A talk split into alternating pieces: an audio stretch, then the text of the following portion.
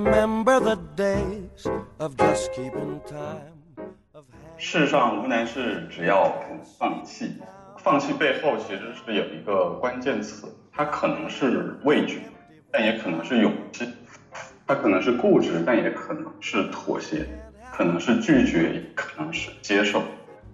首先要弄清楚你面对的是不是难事，放弃之后呢，是不是能让自己更舒服，再决定要不要放弃吧。今天你放弃了吗？Leave your old jalopy by the railroad track. We'll get a hip double dip, tip toppy to see. 大家好，欢迎收听《无业游民》，这是我们的第三期节目啦。我是阿斌。我还是杨静，呃，我是振宇。今天我们录音的场景其实非常的神奇，我们来到了一个大学的自习室里面，还有另外一个朋友在线上跟我们一起来聊天。呃，他就是科长。呃，科长也和大家打个招呼吧。Hello，大家好，我是科长。对，为为什么邀请科长？因为今天他是我们这个话题的灵感缪斯、灵感之源。对你，是放弃专家。哇，赞啊！我对张可是首先我我我在想怎么去介绍他。我我首先想到的是他是一个爸爸，他是小毛衣的爸爸，我想到就是他读完了博士，然后就离开了大学。放弃了学术之路是吧？对他还是一个这个莱布尼茨第十十三代传人，对吧？对各种神奇的这个身份，还有篆刻艺术家，篆刻艺术家还有曾经的新闻从业人员。对对对，端文的精神领袖。现在的广告新秀，我知道张可也常常说一句话，就是当刚才大家已经已经听到了他的声音，就是世上无难事，只要肯放弃。所以科长，这是你的座右铭吗？呃，你们刚才介绍真的是 太吓人了。其实我就是一个放弃学术道路的广告狗，以及一个放弃洁癖的新手爸爸。这个是我我对自己的两个定位。呃，首先我澄清一下吧，世上无难事，只要肯放弃这句话其实不是我不是我原创的，这句话来自大张伟，就是那个放弃朋克乐队，然后专心做一个段子手的人。我我经常跟朋友讲这句话，其实并不是说我喜欢劝别人放弃，这句话的重点，我觉得是在前半句，就是什么是难事，嗯并不是所有的事情都能称之为难事嘛。比如说早起啊，嗯你有一天说我我决定放弃早起，比如说锻炼身体啊，这些其实都不算是难事。我们今天要聊的肯定也不是这种放弃，啊，嗯嗯嗯嗯嗯。这些我早就放弃了。呃，那你们其实最近的一次，我很好奇，你们最近的一次放弃的经历是什么？或者就是有什么想说的自己放弃的经验？我先说我自己吧，就是 对我先抛一个柚子出来。但呃，我自己昨天其实我就这几天一直在拼命的想，我有什么放弃的经历，我还去到处采访人。有的人呢就说啊，我放弃了，呃，我就在香港艺术节买票，我就要有筛选，我放弃了去看一些我想看的东西，然后选了另外一些东西去买票，因为你知道我们都是无业游民，然后钱是有限的，对吧？你要做出一个是无限的。对，你要选择。那我自己呢，就发现，哎，昨天晚上我跟振宇出去吃饭，然后我又有一个非常经常会出现的场景，就是说我放弃了点菜权。我常常跟别人吃饭的时候，我都会说，哎，我什么都可以，你点。对，因为我就觉得可能在吃饭这件事情上，我不会说特别在意，然后可能我喜欢吃的东西，可能大家不一定喜欢吃，但是可能他提议的东西，我们两个人都可以吃。所以对于这种我不是特别在意的事情的时候呢，放弃可能对我来讲意味着寻求的是一种最大公约数。我就想到了我自己的这个例子嘛，但是这是这是在一个我不是特别在意的事情上面，嗯我是很容易放弃的。但是对于很多时候是有一些很重要的事情，就像刚刚科长所说的，什么是难事，在这些事情上面，你是一个容易放弃的人吗？就是你会常常要面临这样一个放弃的选择吗？呃，其实我补充一下刚才讲的那个，嗯我觉得另外一方面就是当我们敢把“放弃”两个字说出口，或者说去劝别人放弃的时候，往往是因为你在当下还有其他的可能更舒服的活法，或者说其他的选择。嗯，如果说你你生了一个孩子，你要养活他、教育他，这肯定是难事儿，对吧？对，但是但是你能放弃吗？不可能嘛，对吧？呃，我我首先讲讲我我自己的例子吧，嗯就是我我人生到目前为止，就像开头讲的，最大的一次放弃，当然就是从高校辞职了嘛。那、嗯这个事情它不是说 换一份工作这么简单，它等于是把我前半子前半辈子走的学术道路一刀切断。因为我也是那种很典型的学术轨迹一路走过来，从本科到硕士、博士、博士后，然后到高校任教这样，呃一路坚持到最后打通关了，然后我说退出游戏，了 而且补充一点，其实科长他学的是数学专业，就你从本科一直到博士都是数学专业是吗？啊，其实，在博士的时候有一次专业的转换，就是我我后来做的东西比较偏应用，OK，我就相当于是转到机械工程那边，然后后来做博士后和在学校都是在机械系这样，嗯，呃相当于是从理科转到工科。嗯然后转到不干。那我我为什么放弃？其实很多人问嘛。那最主要的原因其实有两个。第一个原因说起来比较简单呢，就是对对科研失去兴趣了，没有没有动力了啊。嗯嗯、这些年，比如做研究、写论文，就感觉自己越来越进入一种特别模式化的那种状态。嗯啊，就可能在在其他人在别人看来，我的学术背景不错，发表论文其实也不少，但是我我自己能够预知，我在我的这个专业领域其实已经做不出什么特别好的成果出来，我能看到自己的未来，所以说继续在学术圈待下去，也就是混口饭吃嘛。嗯。虽然很多人都是那样的 我知道，嗯，是，但是第二个原因让我不得不放弃，就是我始终没有办法去适应这个体系，就是嗯找不到一个让彼此都舒服的姿势吧。就我我讲我讲几个几个例子吧，就是你们应该都知道，国内高校的年轻教师有一个普遍的处境，就是要同时扮演很多角色，你你要你要上课对吧？你要做科研，嗯科研的项目呢，你你还要做会计，啊，那就你这一个项目，你要做预算，你要做结算，每一笔支出的票据，你还要去贴那些票据，你那些钱你要你要算出来，对吧？不能没有助理和秘书吗没？有啊，其实都是年轻教师做，所谓的助理就是就是我呀，他本来哦，是应该是实验室的教授的他的事情嘛，那那他的助理就是就是就是我这种刚刚进来的人嘛。嗯对一般实验室不会有那种专门的，在国内高校是这样，我知道国外其实是有有专门的做财务的这这些的，但是国内普遍的现状就是这样。嗯，对，然后还还要当班主任，比如说我我新来的，得带两个班的班主任，要开班会啊，干嘛的，随时监督学生的思想道德状况。然后我我当时在那个学校，它是一个军工类的院校，所以我还得当保密员，就是我们很多项目其实是跟国防科技相关的，这都是保密项目。那你经手的每一份文件都要在保密机上面做记录啊，然后同时每个月还要监督其他老师的保密工作，每个人有一个小本子，上面列了一些点，你要画勾啊，你这些做到了没有啊？有有没有注意特别注意保密的事项啊什么的？这些都是为了应付每年的保密检查嘛。最后，当然最后可能你你都是临时大家去去打勾，平时其实都没有在做这个事情，其实就是一个应付。呃，另外还要还要可能还要当一个学院的文秘那样的，例如例如写一些材料，申报什么一流学科啊，就国内很多这种这种评比嘛，其实就是吹牛。吹牛逼，每年的大学那个专业排名，大学吹牛逼。其实好多东西都是你自己写的嘛，然后你报到教育部去，他们找一群人在那儿在那儿评分，打一个分，然后把所有的学校排一个第一名、第二名多少分这样的。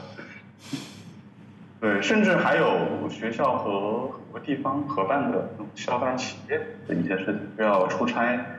需要去应酬，还要跟地方政府的人打交道，这样。我我想问，是不是就是可能每一个刚博士毕业去进入高校工作的这些新的老师，都可能跟你面临相似的一个处境，你觉得？其实在国内学校是很普遍的，很普遍的啊、而且博士毕业是进不了学校的，至少要有博士后的这个经历。OK OK，所以你放弃的这个东西，对有的人来说已经是很难求的了，对吗？呃，肯定是的，就是我刚才讲的，一路这样打通关过来嘛。就是嗯，你你一路已经挤掉了很多人。最后发现里面不是公主，是个大胖子男人。就是说杂七杂八事情特别多吧，嗯但是我觉得这些在我看来，它还不算是真正的难事儿，就是嗯大方一点说，这是你分内的事情，对你是这个学校的一份子嘛，那谁谁让你新来的呢？你不干谁干呢？对吧？对对对，那让我觉得最难的是有些事情我真的做不了，嗯比如说给大一的新生开班会，嗯，那学校要求呢，就有一次学校要求这个班会有一个主题，它必须是社会主义核心价值观嘛，这个我好像是以前也讲过，会背吗？然后事后会后还要上交文字、图片的记录，然后还要让学生们写写文章，参加全校的评比，以核心价值观为主题的论文评比。那这些事情，我我就做不了嘛，你你那你真的说你你做了吗？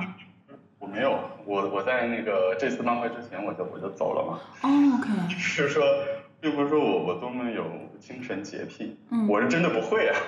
那二十四个字我现在都背不全。你是武汉人吗？我是武汉人。你们还是全国优秀城市什么呢，文明城市？哦什么文明城市？敢为人先。真丢人。贵为武汉人。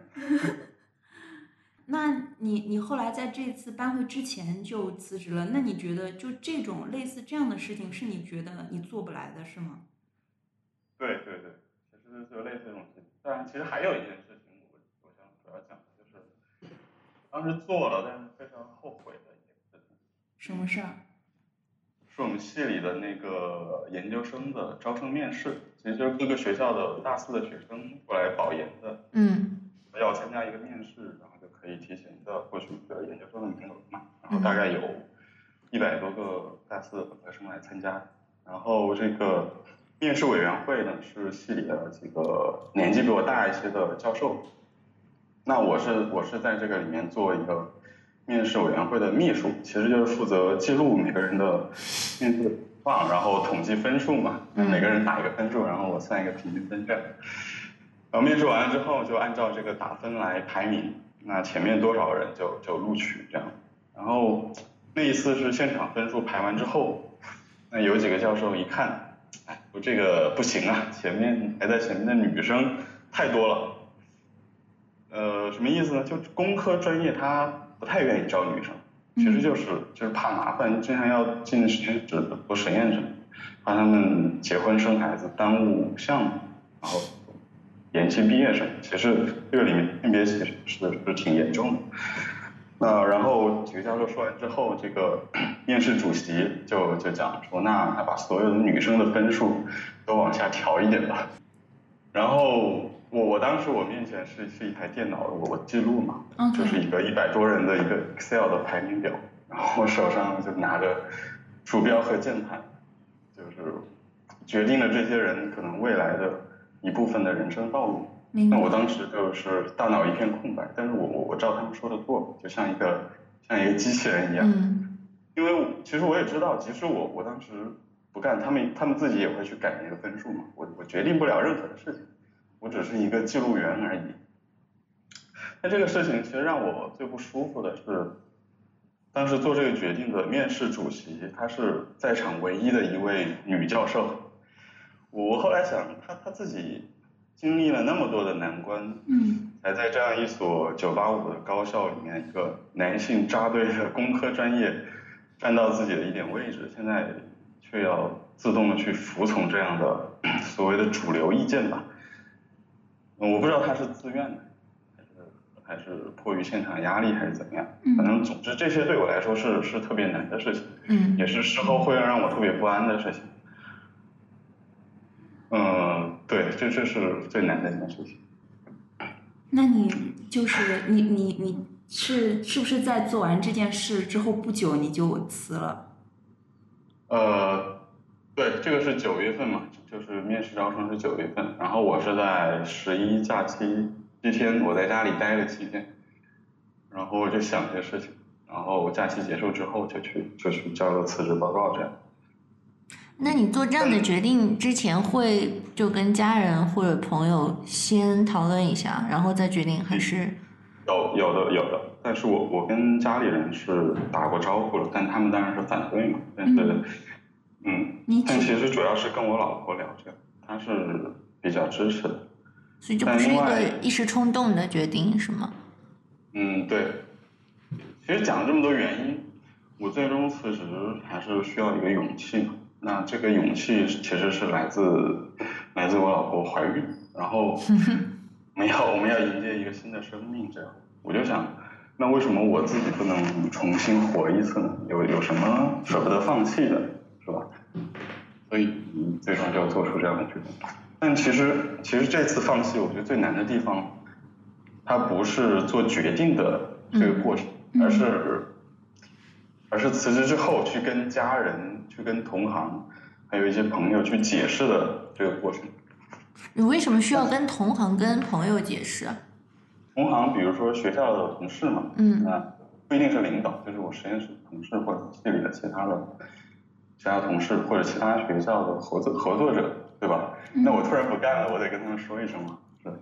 那那他还得还得找你合作，但是比较有意思的是，就这些人他们反应是完全不一样的。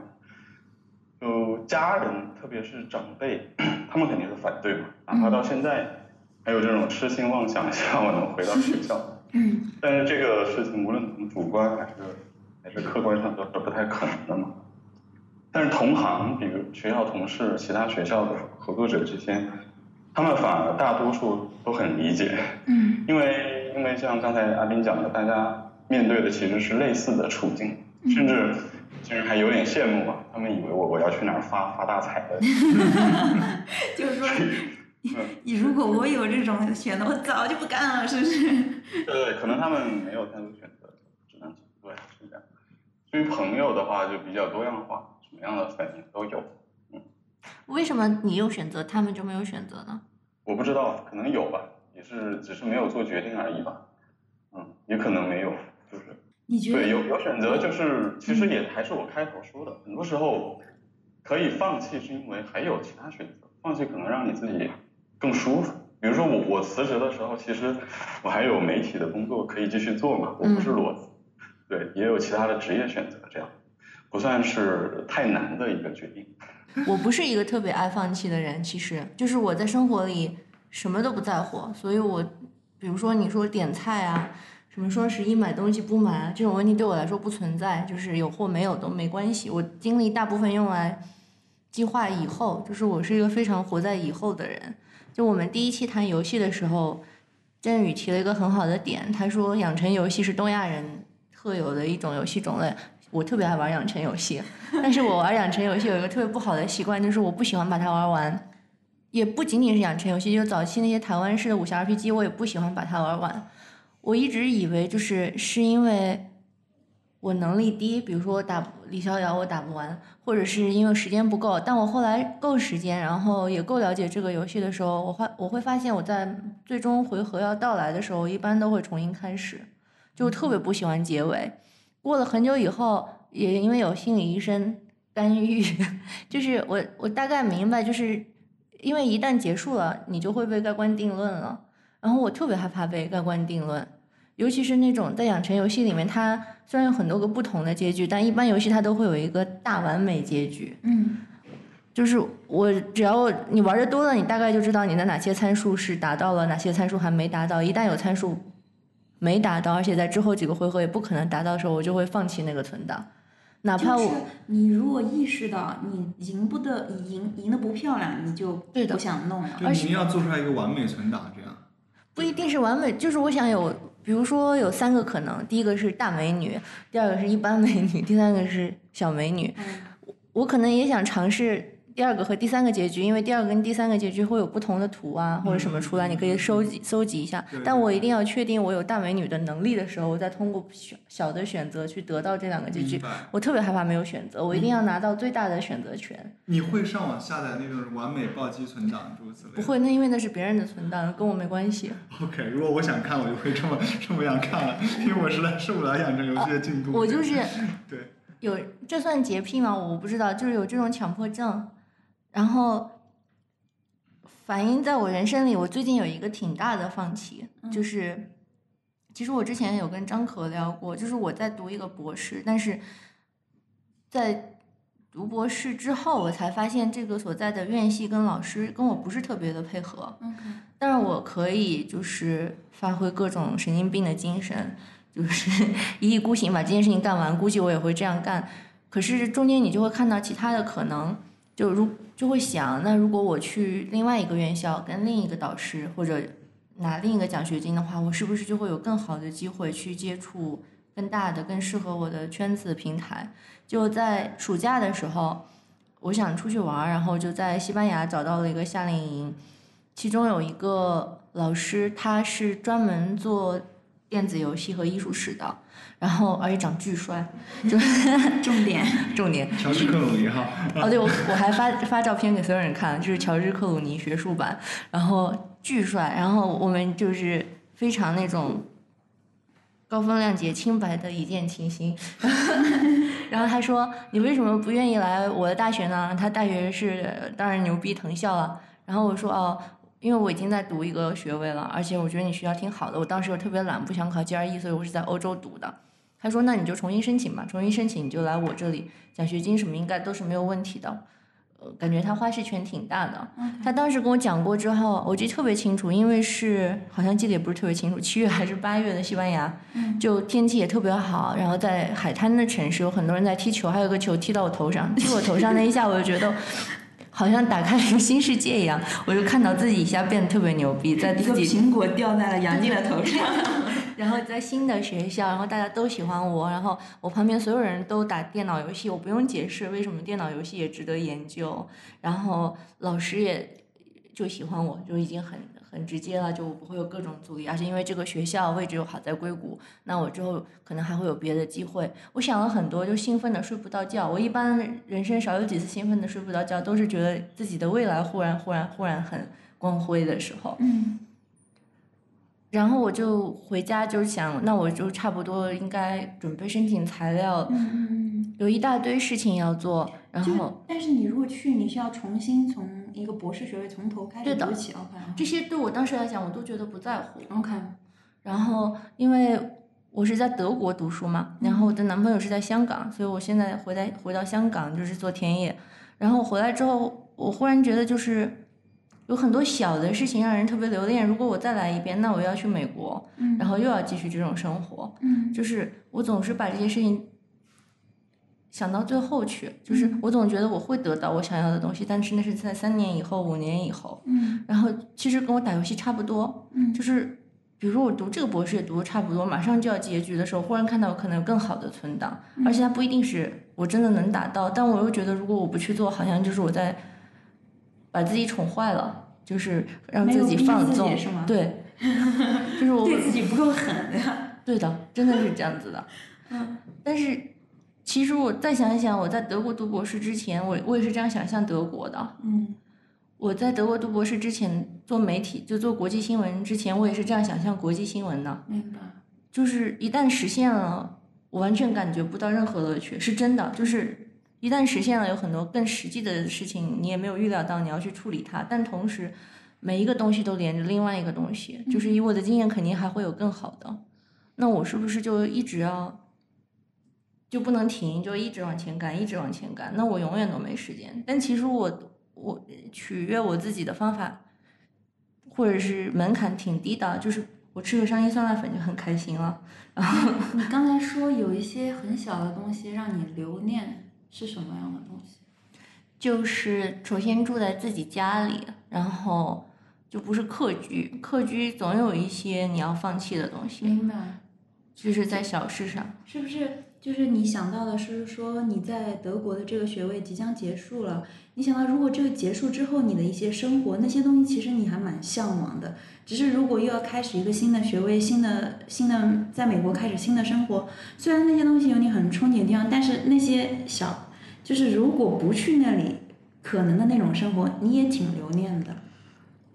对，我总觉得就是我要好好学习，天天向上，然后等我牛逼了，我再来享受这些事情。OK。但我好像永远都不够牛逼，就没有时间去想。但是其实享受这些东西不需要我牛逼，我忽然发现的，就是吃伤心酸辣粉四十五块港币，我不需要有多牛逼，可以每天吃碗伤心酸辣粉。嗯嗯嗯嗯嗯。我其实我理想挺高的，不只是伤心酸辣粉，我不知道为什么今天我总是想到它。所以就我放弃了未来，可所以你以这样说吗？你最后就是拒绝了那个 possibility，拒绝了那个可可能是吗？你就怎么？我就没有跟他联系，我还在想怎么措辞，就是但你基本上已经决定不去了。嗯，肯定是不去了，嗯。嗯嗯嗯。那你满意吗？对于你现在这个决定？我挺满意，因为我觉得不累了。就是以前心总是很累，因为你不管做什么都没做完或者不够好，嗯，然后你总觉得逼一逼自己就能做好。是，我觉得对我来讲，其实放弃往往意味着是你看到自己更在乎什么。因为其实无论放弃与否，我们不是说要要放弃，很多很多时候你要放弃，我不是这个观点，只是说，呃，我常常面临一个处境，就是说，当我去做一种选择的时候，我可以看到其中我很在意的一些价值，就像科长刚刚说，在高校里面，他真正无法忍受的东西不是那些琐事，而是他在意的一些价值。呃，不要去造假啊，去这样轻易的改变别人的命命运，对，然后可能要去说一些谎言，可能他在意的这些东西，他是没办法过这个坎的，对，然后回归到那为什么我不去放弃这个，去回归到我真正在意的事情上面？就像你刚刚讲，你觉得你很在意，你觉得给你带来幸福感的事情，是这些很小的事情。你想住在自己家里面，你想吃一碗自己想吃的东西，对，但是那些东西可能把你和这些越拉越远，是不是？还有一点就是，嗯，我不知道科长的例子有没有这样，就是我我总觉得我做到那些事情，就证明我是一个有用的人。嗯我忽然意识到，可能我已经是个有用的人了，嗯就是我不用再不停的去证明，因为是证明不完的。对。还有就是说，你向谁证明，对吧？是向自己证明，还是向别人证明？那这种压力是永远不会停下来的。就是当你想要去，我看过，我小的时候看过一本，嗯，泰戈尔写的童话集还是什么，就它里面有个故事，我觉得还蛮是符合我们现在说的。他就说有一个嗯流浪汉，他听到在海边的沙石堆里面有一颗点金石，然后如果你找到了那个点金石，那它就是点金石，你就可以点任何东西成金，你就有钱了。但是你不知道哪一颗是，嗯所以他就在身上绑了一个铁环儿，嗯在腰间系着这个铁环，然后就低头一颗一颗的在海边的岸上找那颗点金石，捡起来一颗石头在腰上碰一下，看那个铁有没有变成金，没有就扔掉，然后循环。然后他捡了好多年，好多年，好多年，就从河的这一边的左岸，基本上就要去右岸的那种感觉。忽然有一天，有个小朋友过来跟他说说，为什么你腰上绑了一个金项圈？哎，腰上就不是项圈，金腰带。然后他低头一看，原来他的腰带早就变成是金子的了，但是他习惯了重复那个动作，就是低头俯身捡石头碰一下扔掉，然后再来一遍，嗯就是这个动作本身变成了生命所有的意义或者所有的形式和内容。嗯就你忘了目的是什么了？其实目的是找到那个金子，但是他找到了，嗯可是他没看见，他就扔掉了，所以他要从头换一个新的铁腰带，然后再重新去剪一遍。我我就在想，我是不是早就找到了，但是我不知道，然后还在就是像重复一种模式，一种对思维习惯，我一直要努力。像狗熊掰苞米一样，嗯嗯嗯南方玉米一样，嗯，对，对我，我觉得我跟杨静不太一样，就是我可能不是特别是去，呃，为未来规划，或者是想很多未来一样。就是打养成游戏，我刚刚也提到，我可能就会直接想看不同结局，我直接下个暴击档，然后都看一下就结束了。而且我忍耐不不了养成游戏那种很繁杂的重复。我觉得我自己可能是更关注自己现在状态的一个人。嗯辞职很大的原因，我觉得也是因为我当时的状态真的是挺差的。嗯啊，所以我就觉得，如果我我不知道未来怎么样，但是我知道我如果现在再继续那样的一个状态下去，我我应该会挺糟糕的。嗯啊，那个那个那个选择已经是一个最不好的选择，那我觉得可能其他任何一个选择比那个选择可能都会更好。当时就会有这样的一个勇气吧，就是我不管什么了，哪怕未来再艰辛也好，或者收入很低，或者没有收入，或者怎么样，但是我知道此时此刻我就是要 give up 这样的一个选项。嗯对，因为我就觉得到了一种没有办法太太想让自己在那种呃状态中间持续的啊感觉了。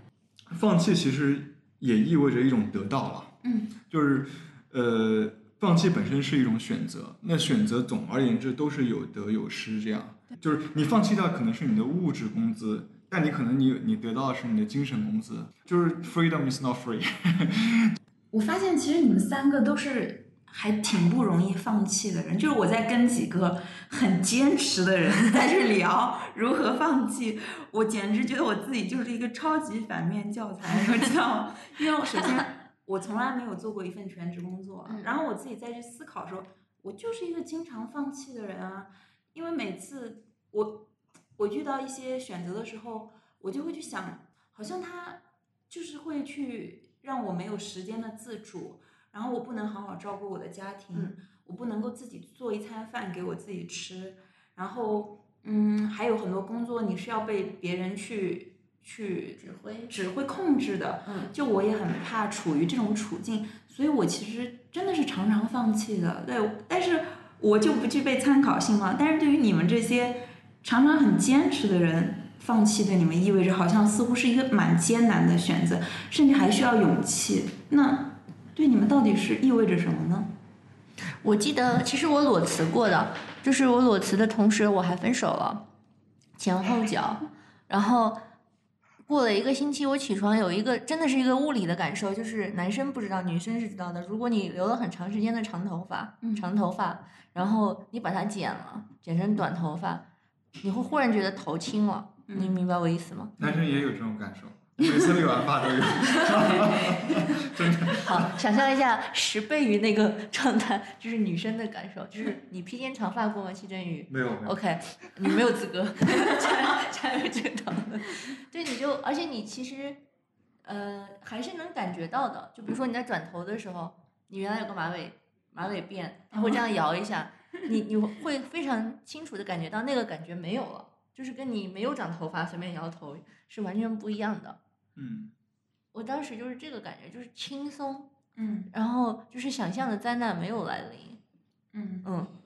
因为我裸辞，当时当时我特别年轻，嗯我我现在也觉得我裸辞是一个理想主义的裸辞，是非常有正义感、有道理的。嗯但是，呃，我在的那个机构是一个挺权威的机构，所以我很害怕，我真的害怕过，如果我辞职，我人际关系也处理的不是很圆滑，你是指在出版社的？对的哦就是我我如果以后还要在这个行业里面立足，或者跟他有关的行业立足，那我会不会是一个名声很坏的人，没有人敢用我，还是怎么样？我这些是我当时最害怕的事情。嗯嗯，但是就是在辞职一两个星期以后，就就那个头的那个重量轻了以后，你就觉得特别值得，嗯因为在在辞职之前，你的那个生活圈子因为各种原因其实是很小的，就是人会把自己关在一个笼子里，你想象各种会禁锢你，还有如果你不干了。之后会发生在你身上的那些事情是很可怕的，因为你没有看到你可以走更多的地方，更更远的地方，就是就是此地不留爷，自有留爷处，就这、嗯现实也真的是这样的，嗯就不要被这些想象出来或者别人吓你的东西真的被镇住了。就嗯就比如说学术界是个很大的圈子，然后张可跳出来了，也就跳出来了，对吧？那张可，你觉得我刚刚听到，我记得你说你觉得你这次放弃，其实就像跟你新生的孩子小毛衣一样，好像是重新也让自己再重生一次。嗯，你现在是什么感觉吗？有觉得自己获得了一次重生吗？呃，对，但其实你你重生的过程、长大的过程，其实也是也是挺难的嘛。大家大家都有这个经历，就是你你身上还是会有新的东西一层层的加上去，这样，嗯就是到可能压得你受不了的时候，你又你又你又会选择下一次放弃。我觉得是这样。嗯但我们其实刚才讲的放弃，很多都不是真的放弃，它其实就是做做选择。嗯嗯，你因为你最终还是面对的是你自己嘛，怎么样让自己找找到一个最舒服的状态，这是你你最终要面对的一个问题嘛。我觉得可能我们选择“放弃”这个词儿，是因为在做这种选择之前，你不知道你有别的选择。嗯，嗯，你只是是特别急于摆脱你的这种生活现状，你就是那种破釜沉舟，死了就死了，老子实在受不了了。嗯，说一些放弃是，就是说是外界造成的。嗯就我觉得很多时候，你不得不放弃。也许即使你很想去做，嗯，你也要放弃。我有一个好的例子是这两个的结合。嗯我有一个朋友是真的，我我有一个朋友的朋友，他是呃以前跟张可是同行，是拍广告的，但是他主要是给政府，就是公共香港的公共机构拍广告，呃就是什么旅游部啊、贸发局啊，就是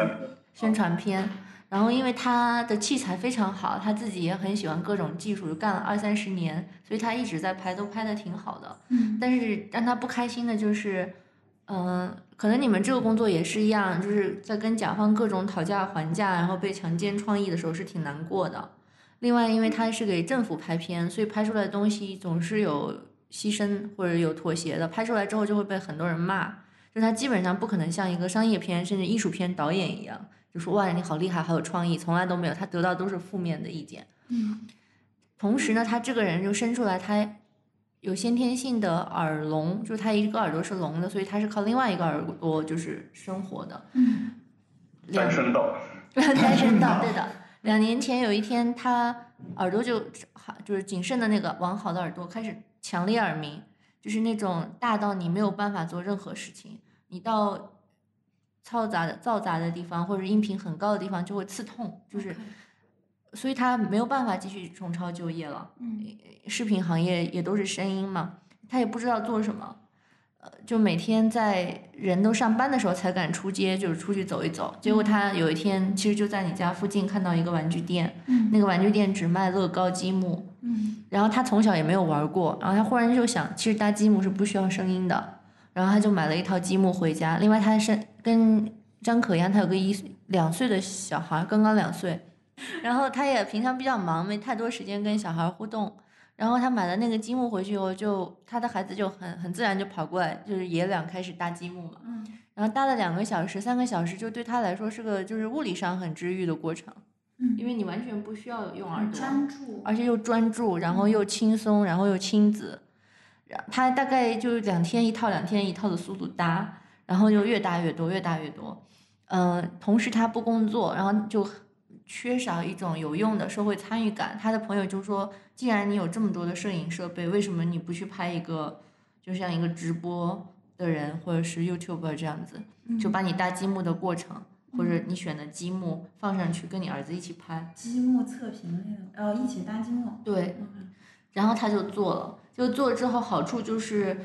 在 YouTube 上搜到他的人也都是搭积木爱好者，嗯。因为他还买了好多中国山寨版的积木，就什么妓院啊，什么农家乐啊，城中村是不是那个？对，城中村啊，就是对国外的搭积木爱好者来说，就是眼前一亮，不知道还有这种套路，然后 大家都很兴奋，所以留言大部分是善意的，也有一小部分是不好的，但就是这在他的人生经历是没有的，就没有这么多人给他正面的评价，OK，所以这算你说的一个被动放弃，但我觉得其实他心里也是有主动想放弃的，因为你作为一个内容创造者，如果每天都是负面意见，其实对人的自尊和自我的影响是非常大的。就是永远不会被获得肯定，对吧？嗯嗯嗯嗯，这是一个被动放弃的很好的例子。而且其实常常这种的例子，它有一个很大的价值，就是说，很多时候我们很想做一件事情，很想去走到一个去终点终点，达到一个目标。但是呢，你真的有一些阻碍，你有的时候可能觉得自己能力不够，有的时候会觉得没有人肯定你，你都没有办法继续往下走。但是这个时候放弃在这条路的探索，但是并没有放弃你的那个目标。对就是你想获得肯定，想去做一点什么，有创造性的事情。对对对，想要获得价值感，有创造性的东西，你他没有并并没有放弃这个，而且真的是因为你试过这个，你决定我不走这个，我但是我仍然要试，嗯，对吧？可能你能找到更合适你的，你更能够获得被尊重、被肯定的感觉，然后你也可能真的会实现那个目标。就是柳暗花明。对对对，柳暗花明。刚才刚才杨静提到广告哈，我就讲一下我现在的主要工作就是就是广告。其实并不是说只有跟政府打交道的这种这种合作才是很痛苦，其实跟很多客户，你的客户会听这个节目吗？大部分我我应该会屏蔽他们吧，嗯，损失大部了一批分听众。跟客户打交道的过程中都是有很多的放弃，这个这个放弃就是就是一种妥协嘛。那我我们现在工作每天看起来像是影视啊文创行业，但其实上基本是属于服务行业。我觉得，就关于甲方爸爸如何花式折腾乙方这个故事，大家应该都听了不少。那今天我也我也讲一讲一个事情，就是 来一段。今年年初的时候，有有一个客户是一家比较知名的时尚媒体吧，嗯我们就需要给给女明星拍一些视频，，OK，然后还要还要做一组海报，我就讲这个海报的事情。这个海报它的主题是一些很积极的那种生活态度嘛，比如什么丢掉玻璃心、拒绝套路、击碎焦虑啊这些生活方式，这些都没有问题。然后我们前期拍摄其实也也算是比较顺利的。那我们在跟客户反复的讨论之后，决定用一个拳击的主题来表现做海报的概念，我们就让这个拳击这个是吗？boxing 的那种是吗？嗯，对对对，我们让这个女明星就海报嘛，我们让这个女明星戴上一个拳击手套，嗯就向她的甲方用去打，然后后期再把那些关键词什么玻璃心啊、套路啊、焦虑什么加上去，打碎然。后就做出一个对被她一拳击碎的这种这种效果嘛。然后他们也也也也认同这样这种做法。然后海报交完第一稿之后，然后客户说没有设计感，然后要要加点这个加点那个。其实我们拍的时候，它就是那种纯白的背景嘛，他们当时也也都在场，也没有提出任何意见。嗯然后要要说加这个加那个，在背景上面花里胡哨的，然后就改改改，改改改交第二稿，然后客户又说 太俗气了，不时尚，就让那个就他们有一个负责人，就让自己手下的几个实习生在在我们那个沟通的微信群里面发表意见，然后这实习生全是一些小女生，然后你一言我一语，他们像在自己开一个讨论班一样，然后每个人的意见完全不一样。就是有人喜欢色彩多一点，然后但有人也喜欢素一点的那种那种感觉。嗯，然后最后他们四个人说，嗯，你们根据我们的意见再改，完全没有一个统一的意见。然后最后改来改去，改了不知道多少稿，然后这些甲方少奶奶们还是不满意。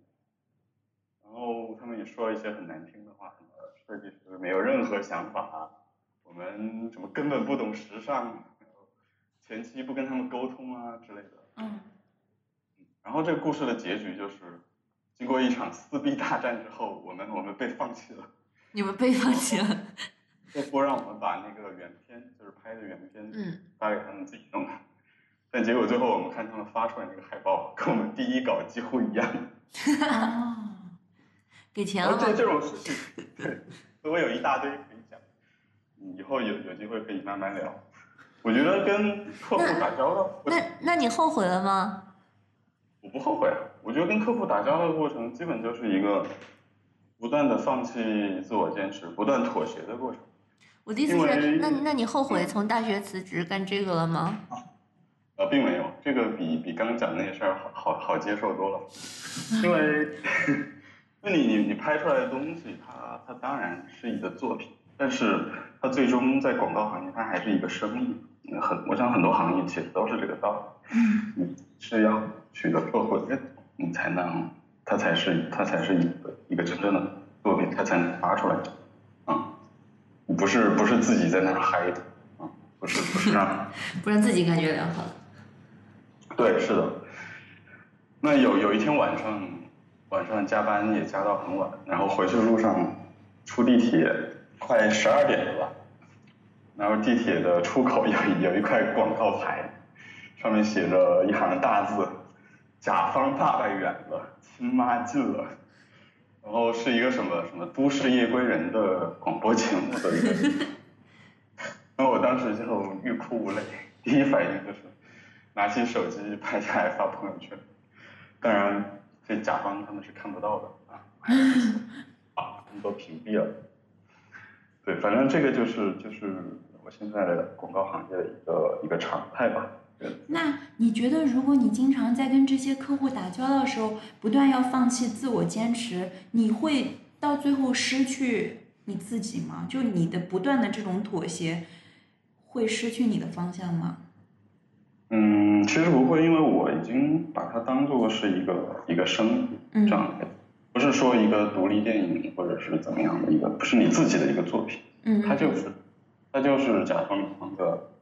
合作互相妥协的过程。对，有时候其实也不是我们一味的妥协，我们也要去说服说服甲方，他们接受接受我们的意见。对，那么很多他们是不懂的，他们是非专业的人士。对，必须坚持的东西是是要坚持的。有的时候的放弃是真的放弃，嗯是真的妥协，嗯但是这是也是真的不值得。嗯，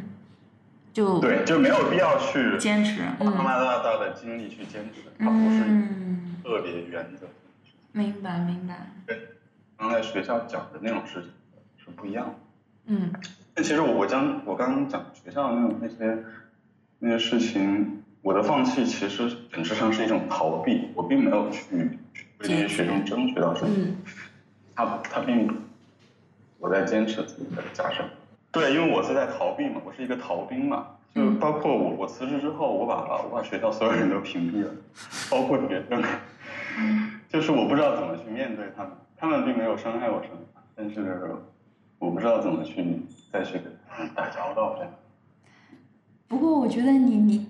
你已经是一种不合作作恶的精神了，我觉得就真的已经是一种在我们这种处境下是一种很积极正面的选择了。对我来讲，你有一个身份其实蛮重要的，就是你也是一个爸爸。而且你是一个新手爸爸，在放弃上面这件这个话题上，你有什么想要分享的东西吗？啊、其实挺多的。嗯呃讲一点啊。让我们看看笑话。啊，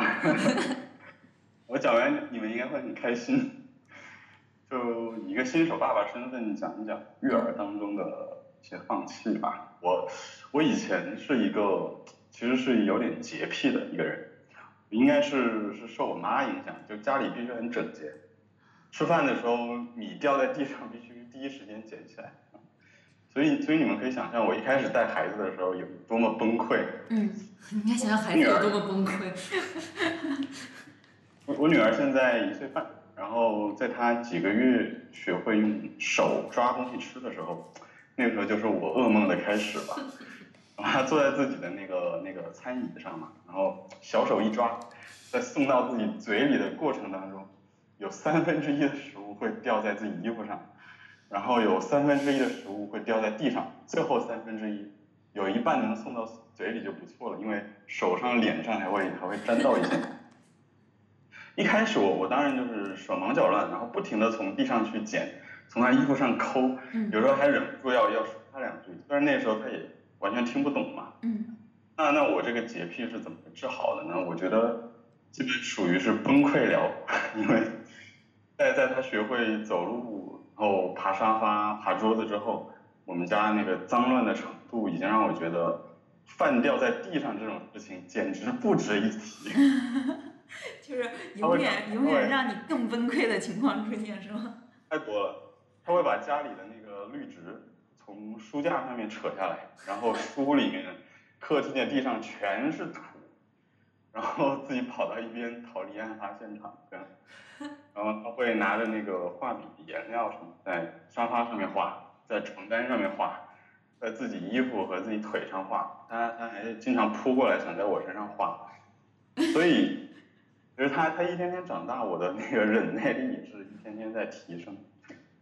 但其实最终我决定接受这个现状，然后放弃我的洁癖，主要的原因其实还是在于观念上的转变。嗯，我老婆她是一个热衷于学习各种育儿理论和育儿方法的妈妈，她也会经常教育我。她觉得对这个阶段的孩子来说，如果如果你你限制他太多，给他太多那种行为规范的话，其实会很大的降低他去自主探索的动力和他的好奇心嘛。那洁癖这个事情只是我自己的一个心魔，嗯 在在孩子的成长面前，真的是不值一提。所以所以这种放弃，它其实不是妥协的结果，我觉得是我真心接受了这套说法，不然这家没法待呀，日子还得过嘛。爸爸出走了，我又我又不可能走，对吧？没有办法。所以其实这种放弃对你来讲是你的一种成长，我觉得。对，是我呃，是我对于是我的新知吧，是我获得了一些新的知识。对，因为它不是因为因为你如果其实只是忍耐，你是很痛苦的，对吧？但是你应该是在自自己这里过了这个坎，你知道如何再去处理现在这种处境，就是其实这就是一种成长。对，其实强迫症是可以治好的。这个给我很大的这个，其实给我很大的一个信心。我也是一个有洁癖的人，真的，我以后把家弄更乱。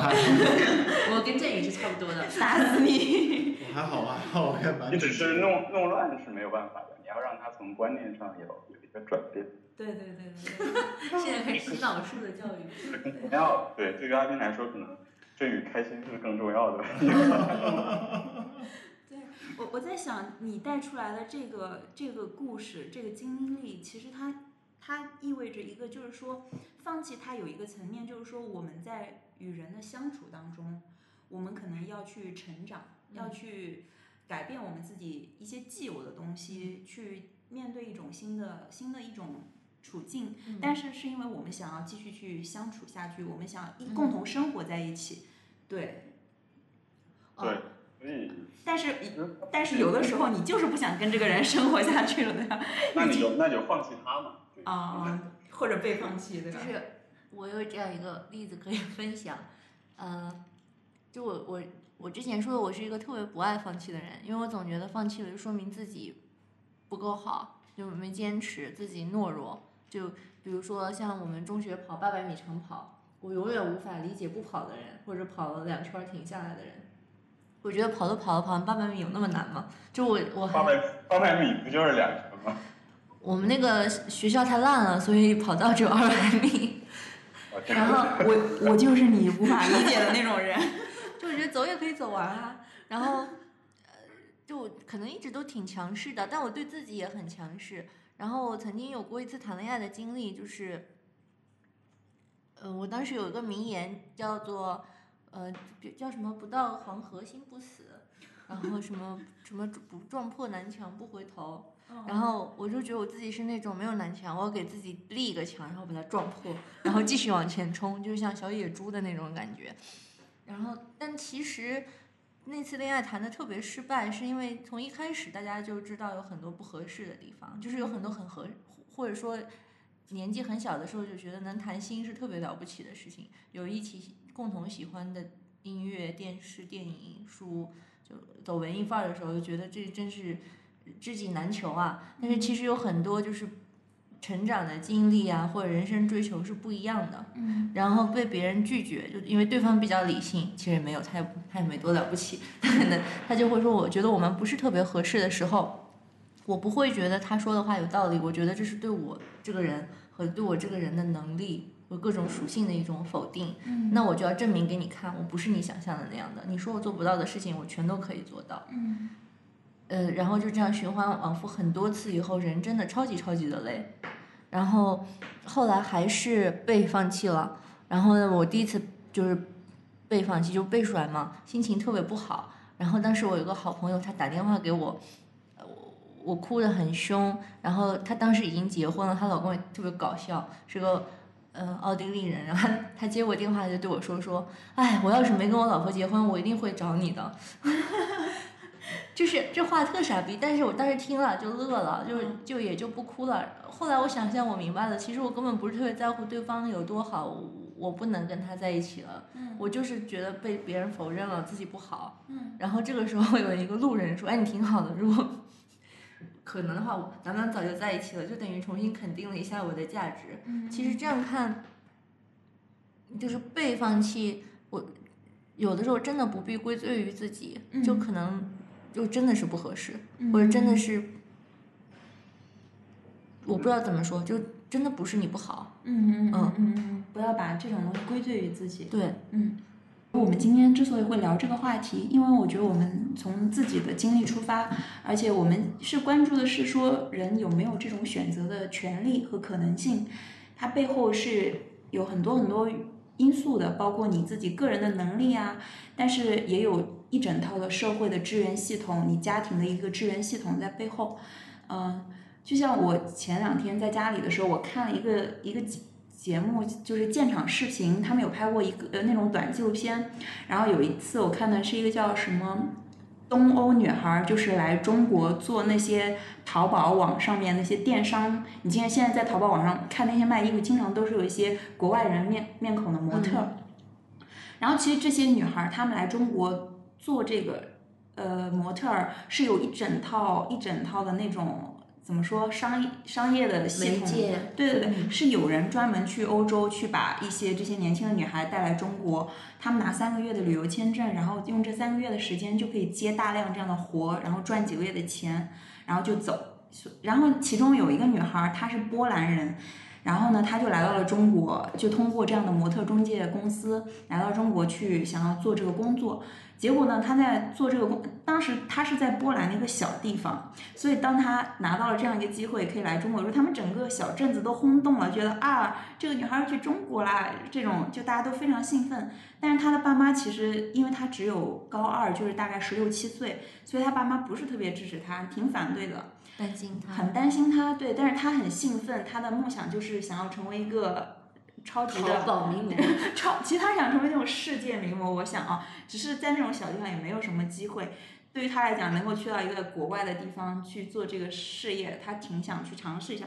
然后他就去了，可是呢，他真正去去的时候，他就是来到中国，然后一天可能很长的时间去面试，就你不停的要穿衣服换衣服，然后很多那些淘宝店主就来看我喜不喜欢你的风格，然后他会要求你啊，你们外国人可能动作幅度很大，但是这不是中国人的审美，他就希望你摆得更腼腆含含蓄一点，对对对，也表现出很多很可爱、很那种中国式审美嘛，对。怪不得不找我们。然后这个女孩呢，她其实就一直都找不到工作，就没有人愿意去让他来去上镜，让他为自己的店来拍那种 catalog，拍拍那些，目录，然后他就很受挫，他就打电话跟他妈妈、爸爸哭，然后他爸妈当时打动我的是他爸妈给他的回应啦，他就说我真的很想放弃了，我在这里找不到工作，没有人喜欢我，我觉得我长得很丑，所有其他的女孩子都有人要，但是没有我，没有人要我。然后这个时候，他爸爸说：“Natalie，嗯，你再坚持一天，你试试看，你再坚持一天，然后明天你到这个时候，你再告诉我们你还想不想做。如果你不想做，我跟你妈妈我们会买张机票去中国把你接回来。”然后这个时候，那个女孩就能够平静下来，她会觉得 OK，有一个好，后盾。对我，我再试一天。对，结果第二天她就找到了工作。当然，这个故事听起来有点像一个呃童话式的感觉，但是其实当时这个故事给我蛮大的感动的。我就觉得一个背后的一个支援系统，它很尊重你的选择，它能够让你觉得无论你做什么样的选择，我们都支持你。他们都爱你。对对对对对，我就觉得很棒。所以，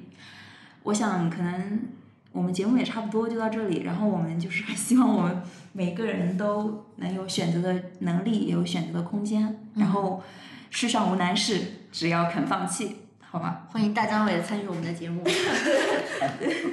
对，也谢谢张可。然后在最后，我们也给我们的节目打个广告，因为就是我们现在也第三期节目，然后我们的节目已经在所有的平台上都已经亮相了亮相上架，全平台上架，也多亏了我们其中的一位无业游民郑宇同学，然后他给我们做了网站，然后做了 logo，然后也在可以在 Spotify。iTunes 呃苹果 Podcast，对网易云音乐、喜马拉雅，嗯蜻蜓 FM，蜻蜓 FM 都可以找到的。对，所以我们就是想都试，然后现在这些平台也都可以找到我们。如果你想要继继续去听我们的节目，你就可以看看你手头的哪个平台，去搜索我们“无业游民”四个字，对，然后如果你们觉得有什么想聊的，也可以留个言。对嗯，可以在我们的网站，我们每期节目下面都有可以留言的地方，对吗？对对对，我们网站是 the u e dot me，u e 的意思就是 unemployable。